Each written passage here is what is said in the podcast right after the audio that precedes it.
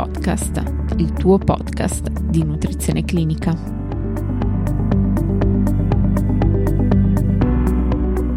Benvenuti a tutti. Oggi, grazie al contributo della collega, la dottoressa Califano Marcella, dietista libero professionista, laureata presso l'Università Cattolica del Sacro Cuore e che sta conseguendo il Master in Medicina e Nutrizione Funzionale, parleremo della bromelina. Ma prima cercheremo di capire insieme il contesto in cui si collocano i prodotti che contengono questo particolare gruppo di enzimi. Come spiegato da Epicentro, con recepimento della direttiva europea del 2002 numero 46, dal 30 luglio 2004 è entrato in vigore in Italia il testo di legge che regola il mercato degli integratori che, secondo quanto scritto nel testo stesso, vengono definiti come prodotti alimentari destinati ad integrare la comune dieta e che costituiscono una fonte concentrata di sostanze nutritive quali vitamine e minerali e di altre sostanze aventi un effetto nutritivo o fisiologico, in particolare, ma non in via esclusiva, amminoacidi, acidi grassi essenziali, fibre ed estratti di origine vegetale, sia monocomposti che pluricomposti, in forme predosate. Inoltre, come spiega il Ministero della Salute, questi prodotti servono ad ottimizzare gli apporti nutrizionali, fornire sostanze di interesse nutrizionale ad effetto protettivo o trofico e migliorare il metabolismo e le funzioni fisiologiche dell'organismo.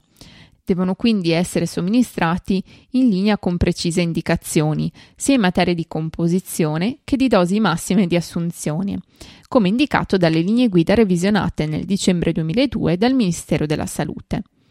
Sul sito del Ministero è possibile consultare anche l'elenco di tutte le leggi e decreti attuati in materia. Tra questi c'è il decreto del 30 luglio 2004, che stabilisce l'obbligo di etichettatura degli integratori, sia singoli che combinati, che vengono immessi nel mercato, e impone che sull'etichetta di questi prodotti vi sia un dosaggio preciso di ciò che è contenuto nella confezione. Inoltre, l'etichetta non può contenere diciture con messaggi fuorvianti per il consumatore. Il testo di legge stabilisce inoltre i criteri di purezza delle fonti di vitamine e minerali e i contenuti di messaggi pubblicitari che promuovono l'uso degli integratori stessi. Infine, il decreto stabilisce una serie di azioni di controllo, vigilanza e di sanzione. Questo testo di legge è stato poi integrato con il decreto ministeriale del 9 luglio 2012 sulla disciplina dell'impiego degli integratori alimentari e di sostanze e preparati vegetali. In questo contesto si inseriscono i prodotti contenenti bromelina. Lascio quindi la parola alla collega che vi parlerà di questi enzimi proteolitici.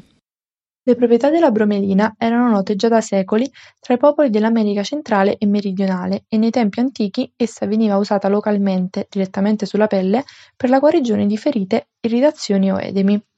Bromelina è il termine generico utilizzato per definire un gruppo di enzimi proteolitici che sono comunemente associati a endopeptidasi più specifiche, presenti nella famiglia delle piante delle bromeliacee. La pianta più importante appartenente a questa famiglia è l'ananas. A seconda della parte del frutto da cui è stato isolato l'enzima, se ne distinguono due tipi, la bromelina del gambo e la bromelina del frutto. Sebbene la pianta di ananas contenga una piccola quantità di altri enzimi proteolitici, la bromelina rimane il principale e il più ampiamente esplorato tra questi enzimi. La ricerca ha dimostrato che questo enzima è caratterizzato da proprietà antinfiammatorie, fibrinolitiche, antiedematose, cardioprotettive, antitrombotiche, anticoagulanti, immunomodulatorie e antiossidanti. Questi risultati indicano che la bromelina può presentarsi come un valido candidato per lo sviluppo di future strategie terapeutiche antitumorali. Inoltre, può avere proprietà benefiche di tipo analgesico, che possono aiutare a guarire e ridurre al minimo il dolore e il gonfiore post-chirurgici, proprio come già sapevano i popoli antichi. Gli esperimenti sugli animali hanno dimostrato che la bromelina ha una tossicità molto bassa, con una dose letale superiore a 10 grammi chilogrammo di peso corporeo. Il corpo può assorbire una quantità significativa di bromelina, ben 12 grammi al giorno. Analizziamo adesso alcuni dei principali benefici che questo enzima sembra apportare. La bromelina influenza la coagulazione del sangue attraverso la capacità fibrinolitica del siero e impedisce la sintesi delle proteine della coagulazione del sangue, come la fibrina. Sia in studi in vitro che in vivo, la bromelina ha dimostrato di essere un efficiente agente fibrinolitico. Altri studi indicano che la bromelina, a dosi appropriate, può ridurre o minimizzare i sintomi associati a diverse malattie cardiovascolari. Per le sue proprietà anticoagulanti e fibrinolitiche, la bromelina viene utilizzata per la prevenzione e il trattamento della tromboflebite. La bromelina induce l'interruzione del trombo, riduce l'aggregazione delle piastrine e la viscosità del sangue. La bromelina può inibire gli attacchi di angina pectoris, previene e riduce al minimo la gravità dell'attacco ischemico transitorio. Inoltre, 73 pazienti con tromboflebite acuta a cui è stata somministrata la bromelina in combinazione con antidolorifici hanno manifestato una significativa diminuzione dei sintomi infiammatori come dolore, gonfiore e febbre alta. Per quanto riguarda gli effetti ipertensivi, negli animali da esperimento è stato riscontrato che la bromelina svolge un ruolo antipertensivo per un periodo prolungato di somministrazione, indicando che gli integratori di bromelina possono quindi ridurre anche i fattori di rischio per le malattie cardiovascolari. Per quanto riguarda gli effetti antinfiammatori, è stato dimostrato attraverso numerosi studi che la bromelina inibisce l'infiammazione, modulando l'espressione e l'attività dei composti in essa coinvolti. Per questi motivi, la bromelina può svolgere un ruolo importante come agente antinfiammatorio in diverse circostanze. In futuro la bromelina potrebbe rientrare nel trattamento delle malattie infiammatorie croniche intestinali, come la rettocolite ulcerosa e il morbo di Crohn.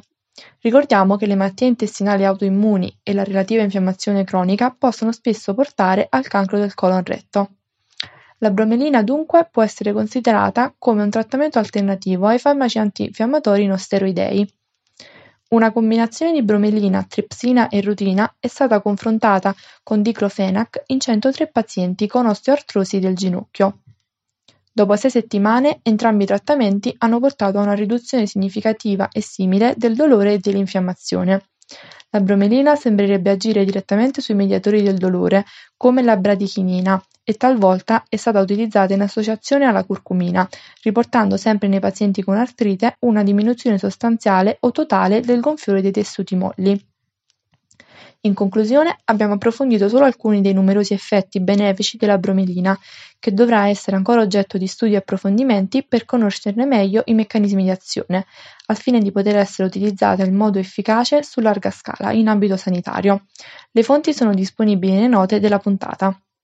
Per oggi è tutto, vi do appuntamento alla prossima puntata. Ricordo che nelle note della puntata sono disponibili le fonti citate e un'infografica riassuntiva. Per ulteriori approfondimenti vi invito a seguirci nella pagina Instagram e sul canale YouTube di NC Podcast. E per qualsiasi informazione potete contattarmi all'indirizzo email info@ncpodcast.net. Ringrazio ancora la dottoressa Califano per il suo contributo.